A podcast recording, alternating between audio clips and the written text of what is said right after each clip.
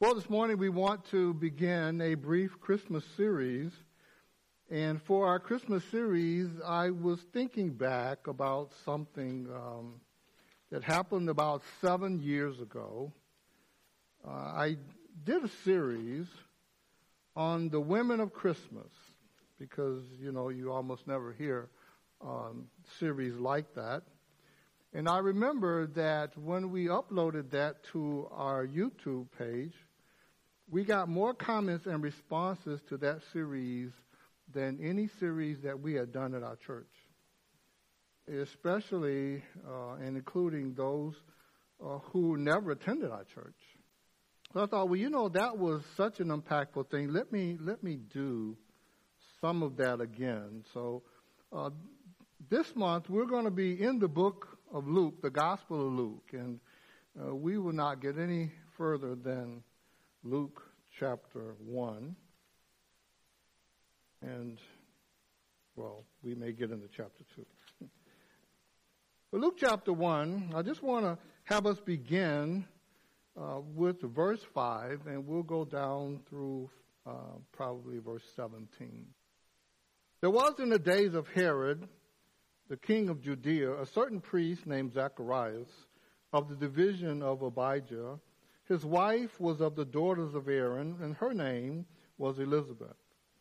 And they were both righteous before God, walking in all the commandments and ordinances of the law, blameless, of the Lord, excuse me, blameless. But they had no child because Elizabeth was barren. And they were both well advanced in years. So it was that while he was serving as priest before God in the order of his division according to the custom of the priesthood, his lot fell to burn incense when he went into the temple of the Lord. And the whole multitude of the people were praying outside at the hour of incense. Then an angel of the Lord appeared to him standing on the right side of the altar of incense. And when Zechariah saw him, he was troubled, and fear fell upon him.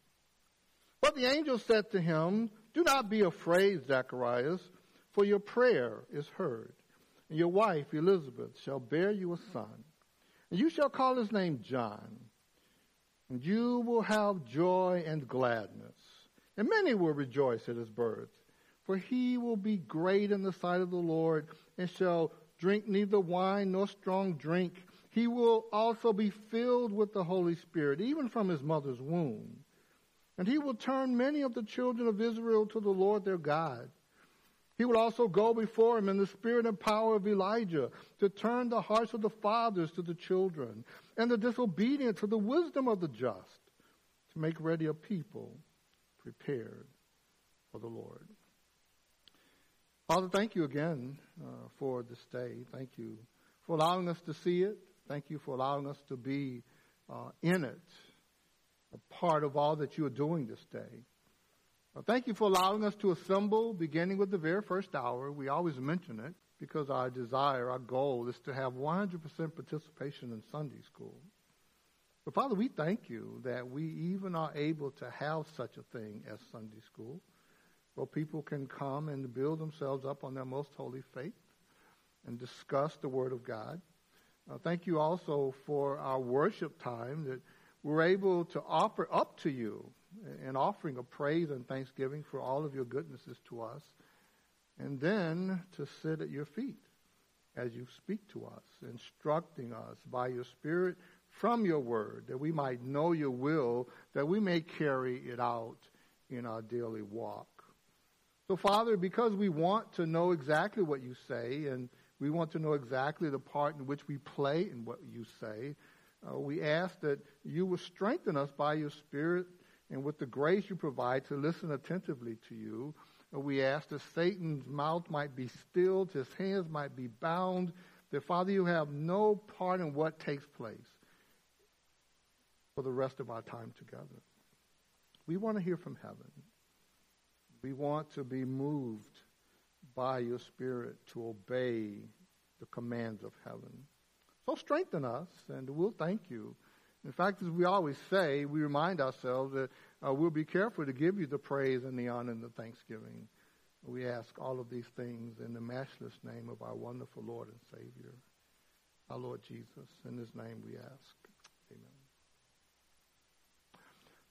the women of Christmas. We begin with Elizabeth, and I call her the middle-aged role model. I didn't want to call her an old lady because I didn't want the ladies to be mad at me. So she is seasoned. She is a middle-aged role model, and we want to talk about her uh, this morning. We want to talk about the, the Christmas season, and it struck me because the Christmas season began in Luke's narrative, not so much with Christ, but with the forerunner of Christ, the one who would introduce Christ into the world. I love Luke's gospel above all of the others. He's my favorite because Luke, the physician, you know, physicians care about people. and because they treat people all the time. It shows up in his writings. As you, you read Luke's writings, you see how detail oriented he is and how he's always talking about people in their interactions with the Lord. And I just, I'm always drawn to the way he is so descriptive. And, and so I love this gospel. And in this gospel, we're going to learn at least three things today uh, about the Lord and about what he would have us to do with respect to the Christmas season.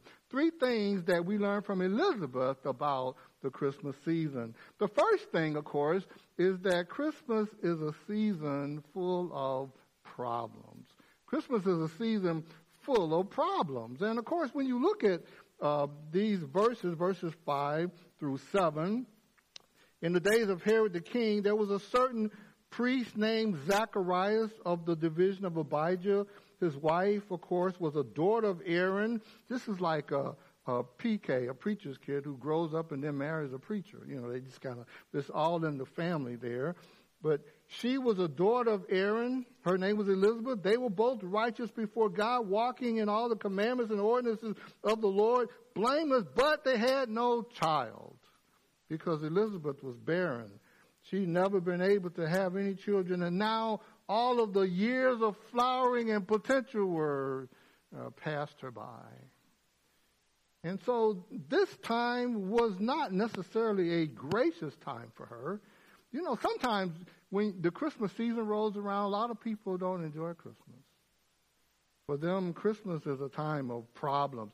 Some people have mental struggles because Christmas brings back a lot of memories, and not all of those memories are really, really good memories. They remember things that happened uh, during a particular Christmas season. And so, whenever something happens that you are emotionally vested in, when you remember that thing, all of the emotions come back and you feel them all over again. And so, a lot of people struggle uh, this time of year. Some people have physical challenges, uh, limitations. You know, um, you know, some of the limitations that I face in life.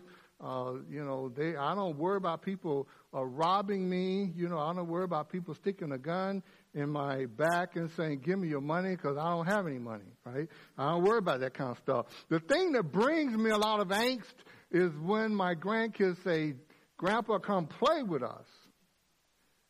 Because I say, okay, Grandpa, let me go take a pill first, right? Why you got to take a pill? Because when I get down there, I want to be able to get back up, right? Christmas brings out the limitations that I have with those little darlings, right? And it's like that sometimes.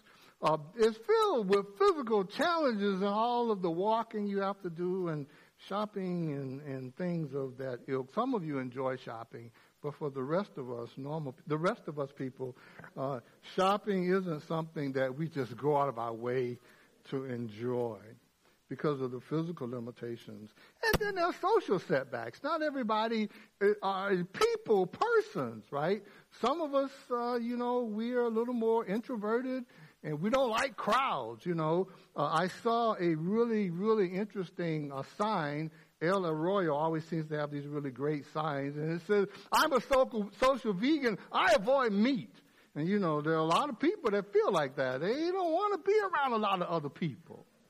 So, you know, they avoid the crowds. And Christmas is a time when lots of crowds are gathered together. And some people have spiritual struggles. They struggle spiritually. Uh, I remember one couple uh, back in our previous ministry, and uh, very first Christmas that they were in our church, uh, he came up and he said, Pastor, just want to let you know we will not be here the month of December. We won't be here for Christmas. No? No, so we don't do Christmas. Oh, okay. And they were really, really put off by the, the uh, commercialism that surrounds Christmas. And they were just very, very offended.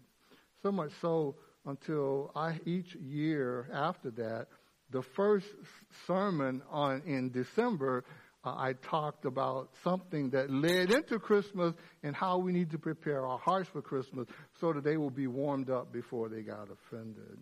A lot of people have a lot of struggles. Fact, I, I made a list. I didn't put them up for you. I'm just going to walk through the list, and maybe you can identify with some of these. A list of potential things that can happen. And they bring a lot of stress during the season.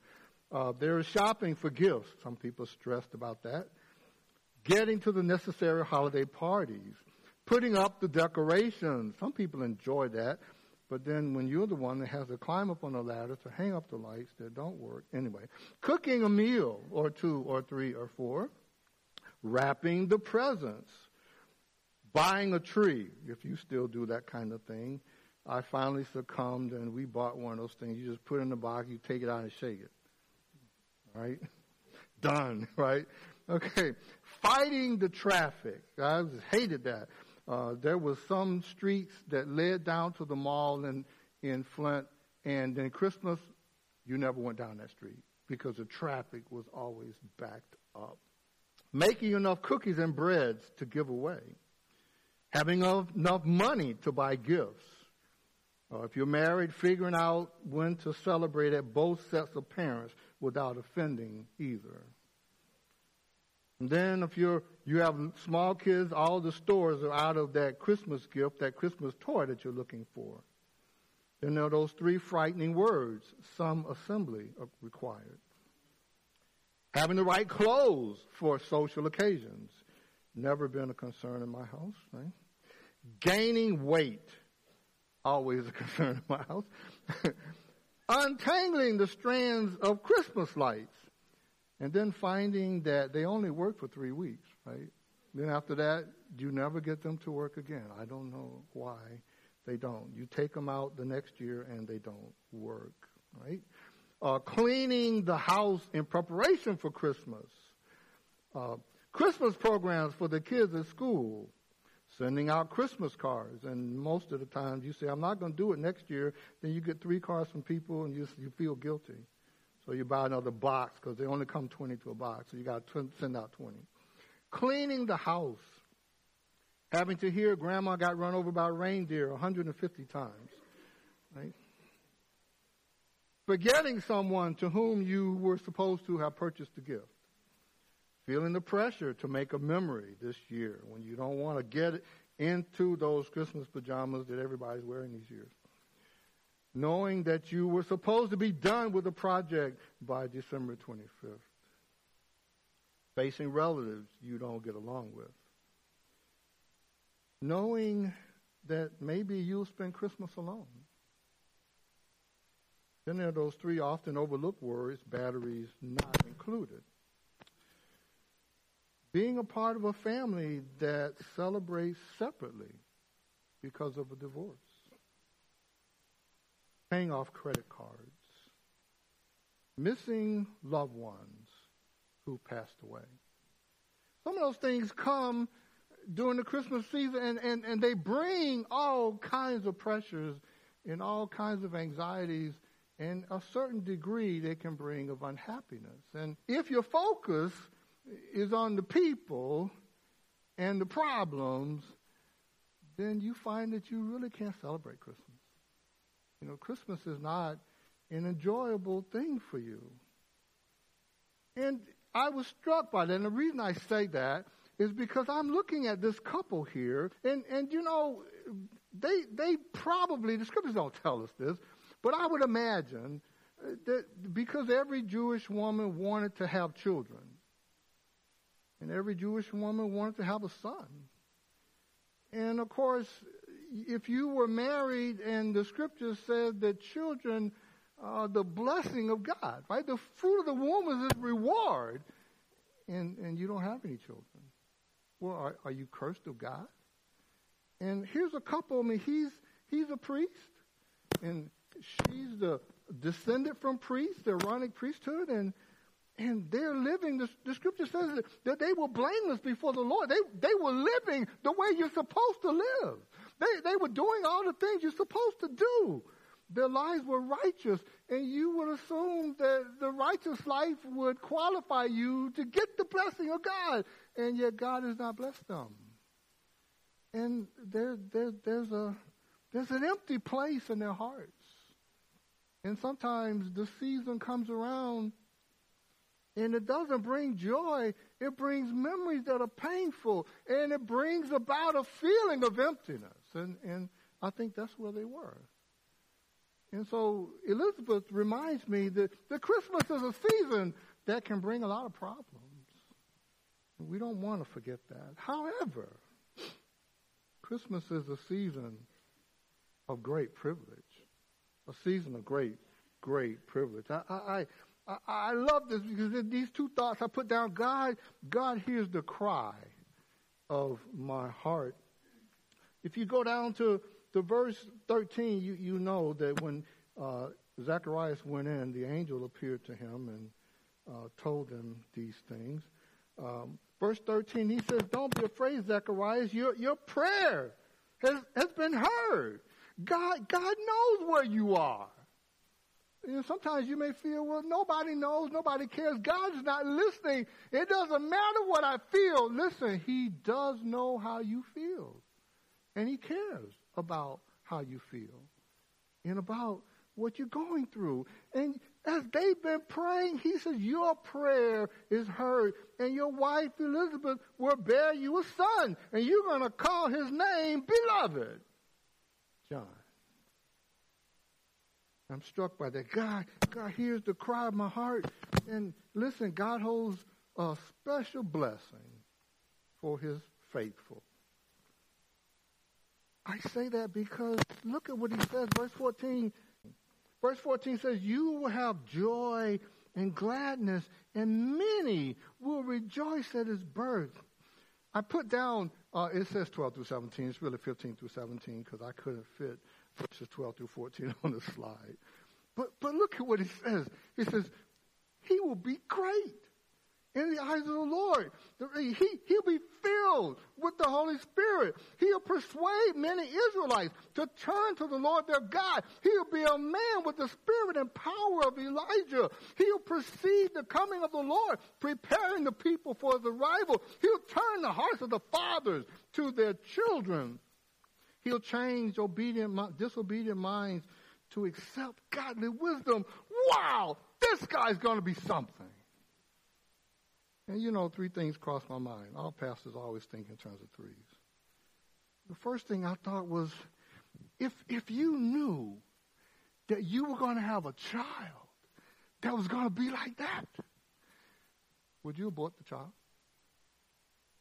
Would you say, uh, I, I, don't care about any of that. I, I listen. I, I want to have my fun. I, am gonna, I'm gonna go for me, right? The kid's inconvenient. I, I don't have time for that. Like Sweet Brown, ain't nobody got time for that, right? I got to have my fun right now. Would you abort a child with such potential? Probably not. Well, what if what if you knew that the child that you had now, you know, the, the little darling, or maybe they used to be little darlings, right? They're a little something else now, but you can't say that out in public right? But this, I mean, would you, if you knew that this was the end result, wouldn't, wouldn't you want to roll your sleeves up? Wouldn't you want to get in there and say, let me do everything I can to make sure that he has every advantage that he can so that he can do all the things that God wants him to do? Wouldn't you be willing to spare no effort for the child? And I think, I, I say it because I think sometimes we, we don't have our eyes on, on the Lord in what He wants to do in, in having given us children. Sometimes children seem to be more of a burden than a blessing. Sometimes we forget that, that we're not just raising children, we're raising up adults. And, and we are to, to raise them up in such a way that, that as we sharpen them and shape them, then we aim them and then we shoot them out so that they go into this world, God's world, and boom, they make an impact for His glory. That's what it's all about. It's not about, well, you know, my son's a medical doctor. Oh, okay. I mean, he's in prison right now for, well, never mind. I mean, I mean you, you, you, we can get all hyped and geeked about the financial acumen or, or about all of the praises are about what. Listen, God wants us to raise up people of character. And it takes a lot of hard work to do that. I mean, it's not easy. But if I knew that that was the result, I spare no effort. See? And, and I wouldn't get exhausted. And like Susanna Wesley, who had 17 children, and raised them all, including John Wesley and, and, um, and Charles Wesley. And, you know, she had her rules for, for raising her children. You should see the rules that Susanna Wesley had for raising her 17 kids to develop character in them. Now you may say, well, Pastor, okay, it's all well and good, but you're talking to me, and my kids are grown and gone. Okay. Well, here's the thing. Not all children have to be your own biological children. See, what God has done in His wisdom is He's filled you up with experiences and, the wisdom that comes from experiences and, and the knowledge. And what He wants you to do is He wants you to move right next to the one who doesn't have much of it so that you can mentor them. You know, when I was a, a younger man, I was actually in Pennsylvania, in Michigan. And I remember the Lord put on my heart one day to send a, a note to Brother Middlebrooks, because, you know, Brother Middlebrooks used to be our youth director. And I so appreciate because, you know, I dropped in on this house a whole bunch of times, usually around dinner time. And what you don't understand is, is brother, brother the Middlebrooks lived on the, the west side in Bankhead, and and I lived on the east side in uh, Decatur. And so when I would get off work and catch the bus over to his house, you know, I didn't have a way home. Brother Nobles would come home from working at the post office, tired, I'm sure, and he'd see me and he'd smile. And we'd eat together and we'd sit and talk up together and all of that. And then uh, he'd take me home. and, you know, I did that a lot. Do you know Brother Nobles never complained about any of that in my hearing? I don't know what he said on the way home. That's between him and the Lord. but he was always so gracious. And, and, you know, it's been like that. You know, I would drop over to Leonard's house on Thursday, so much so until one time I didn't come and Sister Leonard said, where were you? We had a plate for you. You know, what's going on here? You know, I said, well, I'll be there next time. I mean, you know, it's just one of those things. Some people, salt of the earth people. Anyway, I wrote a letter to Brother Middlebrooks, and I said, Brother Middlebrooks, listen, I appreciate all that you did for me. And you know, I, I, you know, I know you got your three kids, yeah. But I want you to know that I consider you to be a father to me. And, and all of the things that God does in my life is because of you pouring into my life. You're my spiritual father. And I said that, I'm like, I don't know how you're going to feel about it. Who you supposed to be? But when I saw him again, he had tears in his eyes. He said, Ray, that meant so much to me. And then I realized why God nudged me to do that. I appreciated the fact that, that this man poured his life into me. He poured his time into me. He poured his finances into me. And he never figured it was an inconvenience to me. Well, he never made me feel that way. And much of what I am today in the Lord is because of men like that. And the Lord has surrounded us with people like that. When you look around you, there are people who, who don't know what you know, who, who can't go where you go, who don't know how to get there. There are people who just can't figure out how to figure out their finances. They're the people who don't know a lot of things that you take for granted now. And maybe God brought you here, and maybe God brought them here so you can interface, so you could peer mentor slash disciple. See, I put that in there. Uh, those people. You can have spiritual children. I said to my secretary back in Michigan, um, she had pancreatic cancer and a lot of other things. In fact, her doctor told her there's nothing normal about your body. All kinds of diseases, including no stomach. She said, I never get hungry because I don't have a stomach, and there's, I eat because I know I'm supposed to, but I never get hungry. It's one of those things, but you know, she never complained because we would talk together. You know, I would remind her that, you know, God has given you a ministry to the body. And look at all the people that you get to pour your lives into, your life into. And, you know, of course, there's going to come a day when, you know, you have a body that has no defects and we would we pray together and sometimes cry together. You know, but she would go on. Of course, when you look at this, you look at the potential of the person that maybe maybe God has brought into your purview, and you say, "Well, man, that's a lot of time. I don't know if I want to fool with them." But if you knew that your investment in that person will result in that person becoming something really significant for God's glory. Wouldn't it be worth it? It should be. Season reminds us that God has a special blessing for his people. In fact, I put down Christmas is a blessed season. God has a, a special blessing reserved for this couple, though he had, to this point, not allowed them to have what others have.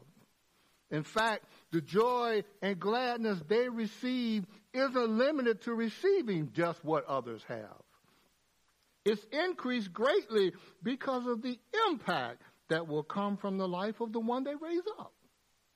They're gonna, they're, they're gonna, they're gonna be entrusted with this young man. Let, let me say it like this. God, God wanted to bring his son into the world.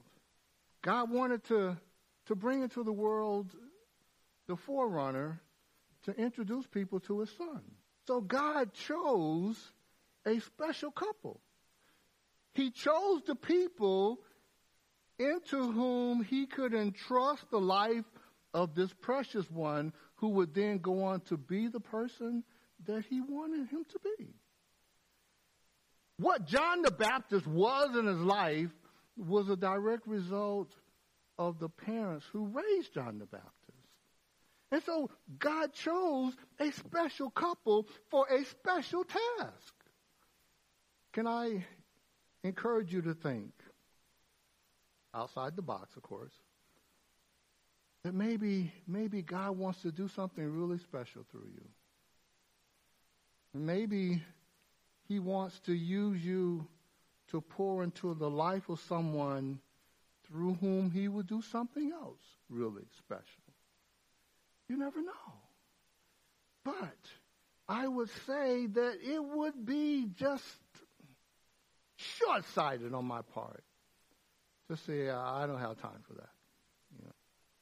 The joy of the season is compounded by producing a person of impact. Someone who's separated to God, who's spirit filled, who's spiritually successful.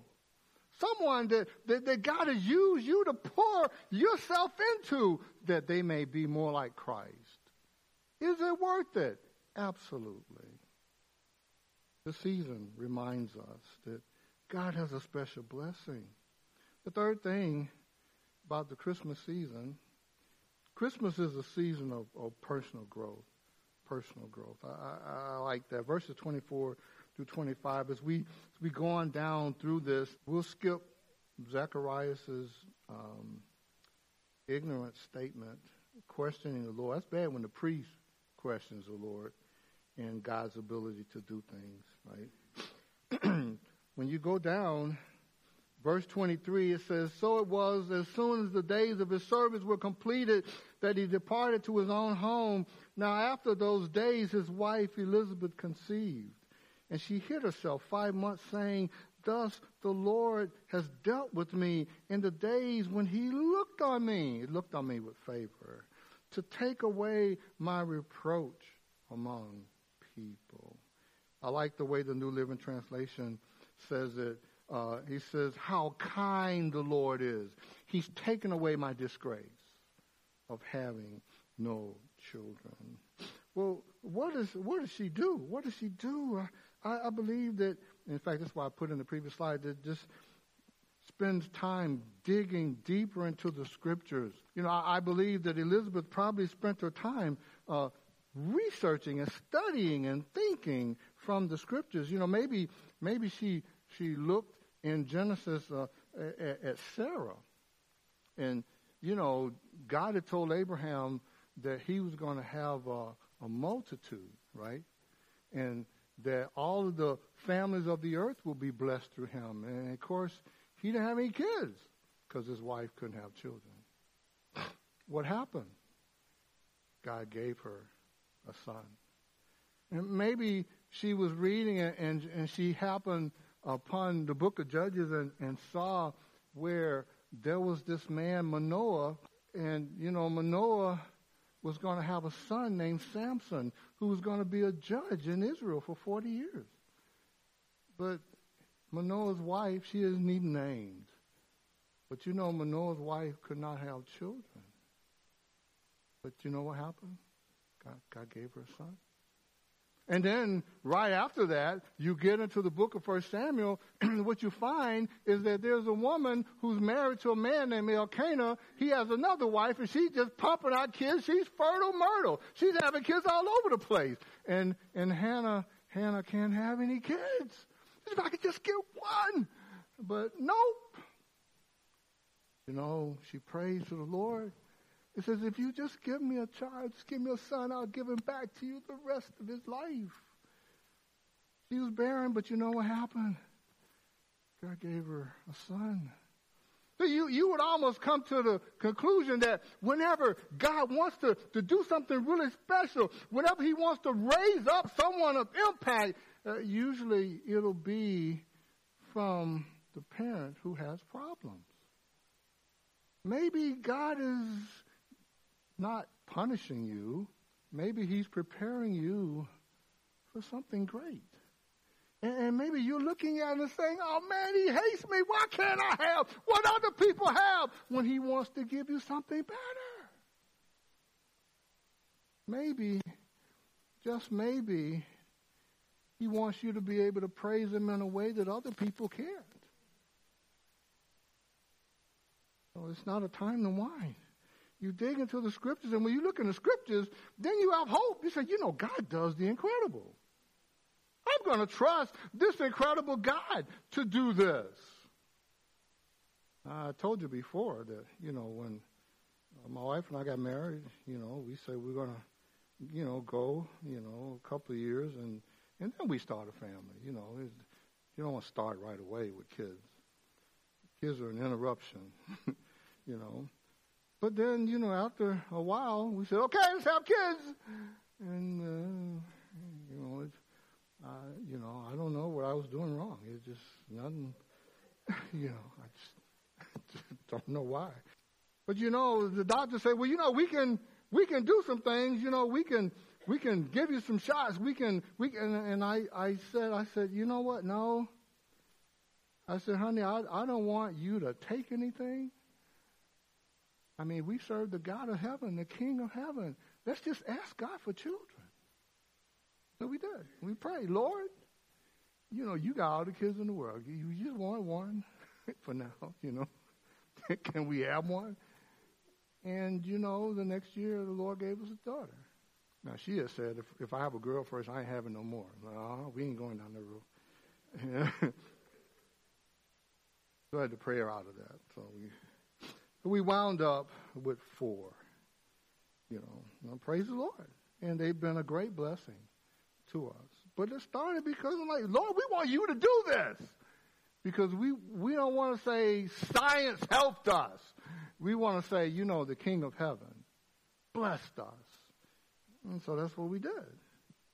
You know, I said it brings personal growth it brings encouragement to others. And I say that because when we go down a little further, um, we get to Mary. Now, we'll deal with Mary next week, but I want to deal with this little incident in the life of Mary as it interfaced with Elizabeth. Look at verse 34.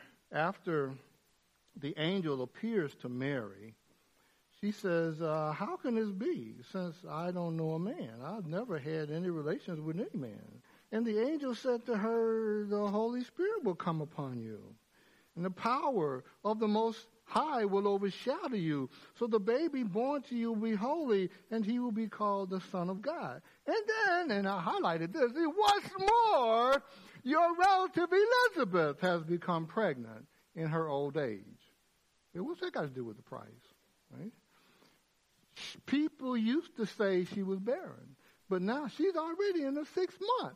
Why? Because with God, nothing is impossible. Now, why did he bring that up? Why drag Elizabeth into this? Because he wants to be able to assure Mary that, listen, God can do anything. You don't have to question whether or not God can do this. And the proof is uh, look at your cousin. Look at what God has done. You see, some, sometimes, sometimes, you know, God, God wants to do a thing in my life. So much so that when other people see my life, they're encouraging their faith to trust the Lord. And that's why he might put me through something that seems like a difficulty to me. But when he carries me through and is blessing in the end, I become a testimony that encourages other people. Is it worth it to go through that? For the benefit of other people? Absolutely. Absolutely. She says, I'm willing to be the instrument of God's choosing after she hears what God's doing in Elizabeth's life. If he can do that for her at her age, he can do the impossible. I'll trust him. And so maybe maybe God wants to do something incredible in the life of someone else. And maybe he wants to use you and I to encourage them in their faith. Christmas is a season. Finally, Christmas is a season of praise. Season of praise. Verses 41 through 44. You notice, uh, verse 39, by the way, Mary arose from those days and she went into the hill country with haste to a city of Judah and entered the house of Zacharias and greeted Elizabeth. And it happened that when the when at the sound of Mary's greeting, okay, let me get read what I have right in front of me. Elizabeth's child leaped within her, and Elizabeth was filled with the Holy Spirit. Elizabeth gave a glad cry and exclaimed to Mary, You are blessed by God. Above all other women, and your child is blessed. Uh oh, wait, wait. Now, Mary, she was she was talking to this this angel. And he says, you're going to have a child. And you're going to name him Jesus. And he, he will be the Son of God. Okay. It's good. And then she hears about Elizabeth and she goes over here to Elizabeth's house. Been what, about a week? Maybe not even a week. And now Elizabeth says, Your child. This is, this is the first time she's ever been told that she's pregnant. She, she's told that, that God's going to do that, but God's already done that. He's already blessed you. He's already put the child in you. Your child is blessed, and you're blessed by God. Elizabeth is able, somehow being filled with the Spirit of God and recognizing the baby leaping in her womb at the sound of Mary's voice, saying, This is a God thing. you are blessed by God and your child is blessed by God. And that's confirmation to Mary. Praise God for, for his, his provision and his encouragement. And I say, Christmas is a season of praise to people for their part, for their part. Verses 42 to 45, Elizabeth gave a glad cry and says, You're blessed by God above all women, and your child is blessed. And then she says, What an honor this is that the mother of my Lord should visit me. Imagine her saying, The mother of my Lord should visit me. How does she know? I think it's because she's done the research about what God desires to do. She says, furthermore, you are blessed because you believe that the Lord would do what he says. That's faith. You're a woman of faith. Instead of, instead of saying, mm, Zacharias, I don't know about that. That sounds kind of suspect. I, I don't see, I don't see it. She's saying, Lord, I, am the Lord's handmaid. Whatever you say, let it be done. Now, it's, it's done. You, you believe that God would do what he said he would do. Let me just pause long enough to talk about what biblical faith is. Biblical faith is, is believing simply that God would do what he said he would do. God said, Jesus said, He who hears my word and believes on the one who sent me has everlasting life, eternal life. And, and he won't come into judgment, but he's, he's crossed over. He's passed out of judgment, out of death into life.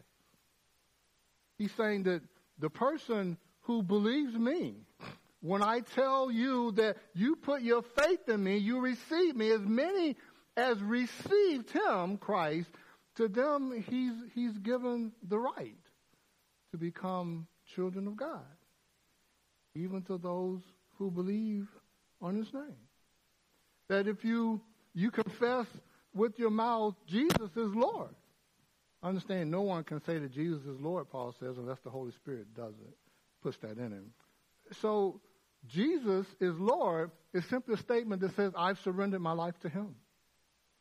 And only as the Spirit of God moves in you to make that decision that I'm going to surrender my life to Christ, can you say Jesus is Lord. But that means that I trust him to do what he says he says that, that if, if I receive him, that he'll forgive not some of my sins, not most of my sins, but all of my sins. Salvation is, is found in no one else. There's no other name under heaven given among men whereby we must be saved. We're only saved by putting our faith and trust in Jesus Christ and his finished work, his shed blood. It's not me trying to do something to get God to respond to me. You know, I'm going to try to be good. I'm going to turn over a new leaf. I'm going to stop cussing and fussing. I'm going to stop kicking the dog. I'm going to stop being angry with people and raining my. T- it's not all any of that stuff. God is not calling me to reform my life. He's calling me to, to give up my life, give it to Jesus that he might transform my life. And then he'll change me. He's not asking me to change myself. He's asking me to trust him and let him change me. Why did Jesus come? He came to save, to seek, and to save what was lost. And Mary, because you believed, that the Lord would do what he says, you received this promise because I put my faith and trust in Jesus. I received the gift of eternal life.